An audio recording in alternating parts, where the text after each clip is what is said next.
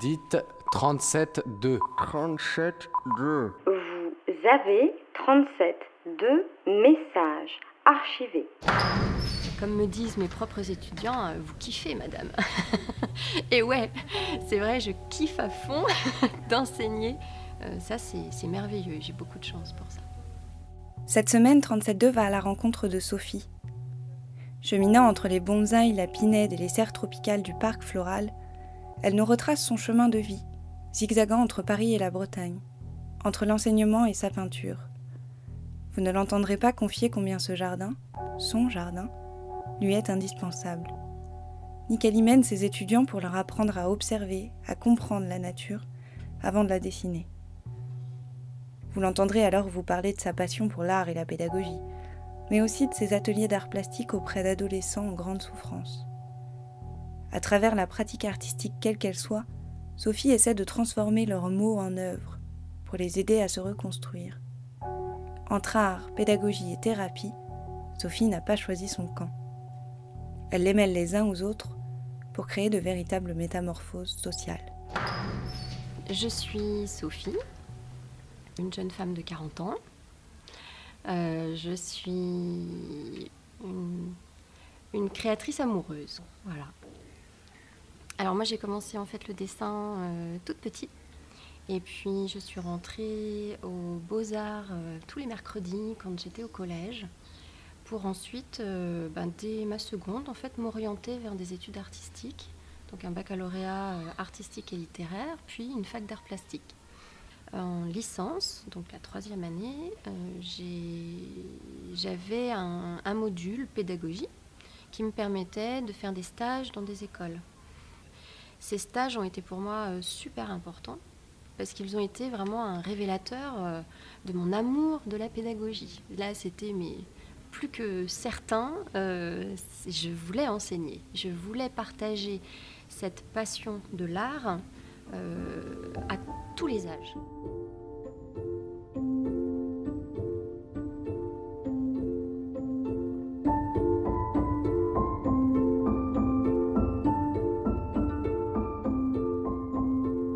Il y a cinq ans, j'ai voilà, traversé une période assez difficile où il m'a fallu vraiment aller chercher euh, toute une force de résilience aussi en moi. Euh, et du coup, c'est ce qui a fait naître finalement aussi euh, où on va dire préciser mes projets en fait pédagogiques et artistiques. Et donc là, j'ai fait des rencontres vraiment belles avec des musées qui, avec lesquels je travaille et avec aussi des personnes qui m'ont fait entrer dans des structures très, très variées. où j'explore en fait la pédagogie et puis par le biais artistique aussi, euh, l'aspect plus, plus thérapeutique. Mais bon, je suis pas fan de ce terme, donc c'est plus, plus cette dimension de la résilience en fait que j'explore euh, par le biais du processus de création, etc.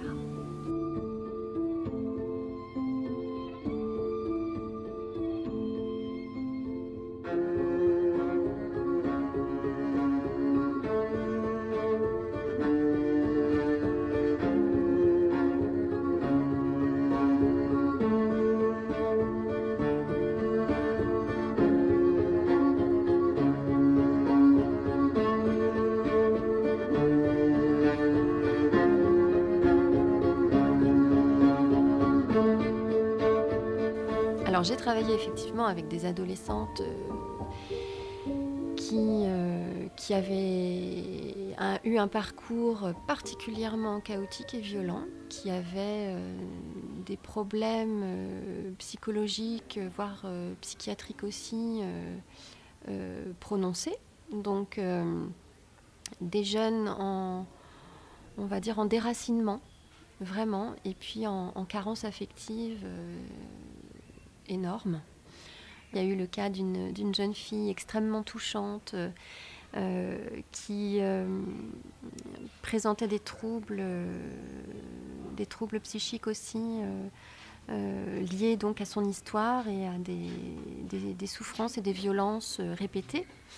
Et donc cette jeune fille qui n'était pas du tout attirée par le dessin et que ça paniquait complètement, puisque la première fois que je l'ai faite dessiner, elle s'était collée à moi comme un petit oiseau tremblant, et chaque petit coup de crayon, il a fallu que je l'accompagne et que je l'encourage.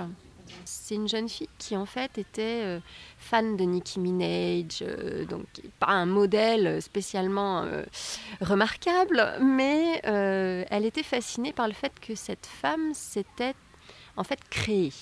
Elle s'était créée une image, elle s'était auto-créée. Et c'est ce qui émerveillait cette jeune fille. Et là, moi, je me suis dit, bon, voilà, il y, a vraiment un truc à faire. Elle aussi, elle a cet appel à s'auto-créer. Euh, en discutant avec elle, à un moment donné, je lui ai demandé, mais est-ce que euh, faire tes propres vêtements et tout, ça te plairait pas? Moi, à ton âge, j'adorais euh, reprendre des vêtements, me les refaire à ma sauce. Et donc là, mais ça s'est carrément illuminé dans ses yeux. Donc là, voilà, j'avais trouvé la porte en fait pour l'amener vraiment dans ce processus de création, mais là, au travers de la couture. Donc, j'étais pas forcément très forte en couture, mais moi, j'ai saisi le défi Donc euh, j'ai acheté une machine à coudre, euh, je me suis aussi euh, informée et entraînée de mon côté pour pouvoir lui apporter un minimum de base en couture pour qu'elle puisse réaliser ses propres vêtements. Et ça, ça a été une expérience très très forte progressivement, elle a comme aussi retrouvé son côté petite fille. Donc elle a commencé à se fabriquer aussi des, t-shirts. Euh, je lui ai proposé même qu'on fabrique un sac. On n'a pas eu le temps de faire toutes les propositions euh, parce que malheureusement, bon, elle a dû aussi être euh, placée en hôpital en hôpital psychiatrique un certain temps, mais il y avait toujours ce lien entre même l'hôpital psychiatrique et l'atelier. Et ça a comme enclencher voilà, un processus euh, euh, de, reconstruction aussi d'une image euh, plus positive d'elle-même. Donc par rapport à ça, c'est un travail merveilleux.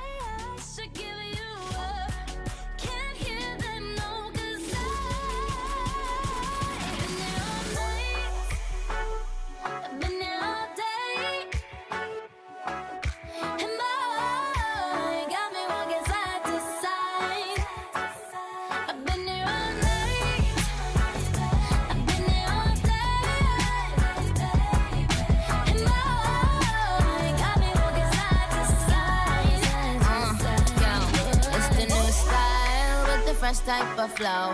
Wrist icicle, ride deck bicycle. Come true, yo. Get you this type of blow. If you wanna manage, I got a tricycle. All these bitches froze, it's my mini me.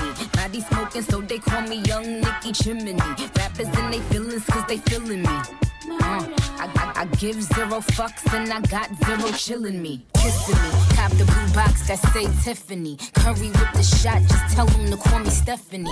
Gun pop, then I make my gun pop? I'm the queen of rap, young Ariana Run Pop. Pour moi, c'était difficile toujours quand même ces ateliers, oui, parce que ces, enfants, ces jeunes qui souffrent, c'est de l'innocence en fait. Donc émotionnellement, ça nécessite effectivement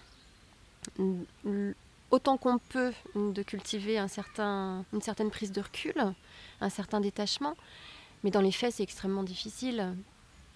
Et c'est vrai qu'après les ateliers, souvent, moi, j'étais pas j'étais pas forcément euh, dans un moral euh, d'acier. Euh. et en même temps, quand ils vivent leur résilience, je la, je la vis en même temps qu'eux. Et là, c'est là c'est énorme. là, c'est ça, donne encore plus de sens que moi je pouvais donner à ce que je faisais en fait. J'avais la preuve que ce que j'avais ressenti moi d'évident par le processus de création, ben oui, c'est une vérité absolue et, ça c'est une bonne nouvelle et j'ai envie de la transmettre euh, le plus possible et, de, la faire vivre surtout le plus possible.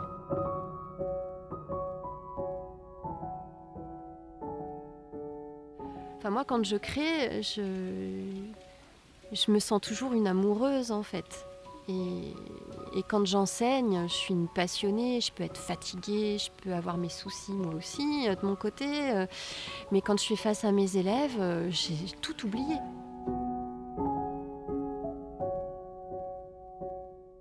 Bien sûr, j'ai eu mes, mes, périodes de vie moi aussi où c'est ma création qui m'a aidée. Où c'est, euh, ça a été ma petite résilience aussi, quand parfois je me suis retrouvée seule, sans non plus euh, ne pas reconnaître les souffrances que j'ai pu traverser, mais j'en ai fait quelque chose. J'ai voulu en tout cas en faire quelque chose, et quelque chose de bien.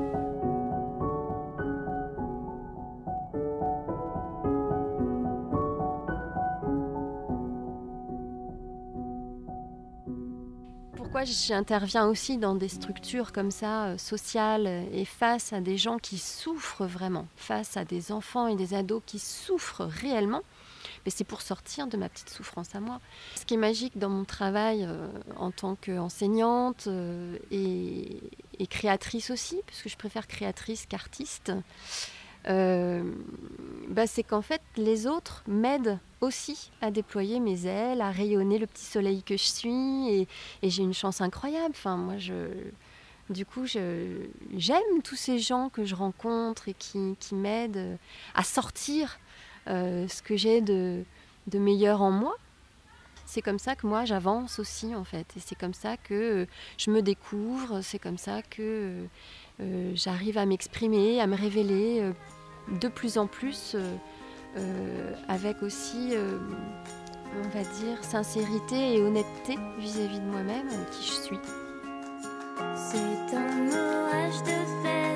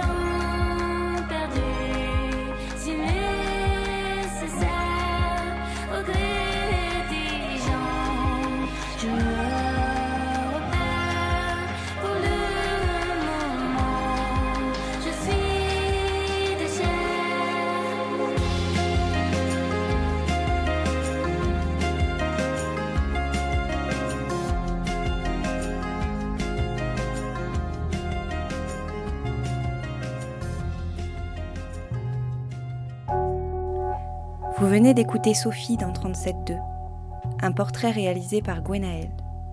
Réécoutez-nous sur radiocampus.org et sur les réseaux sociaux.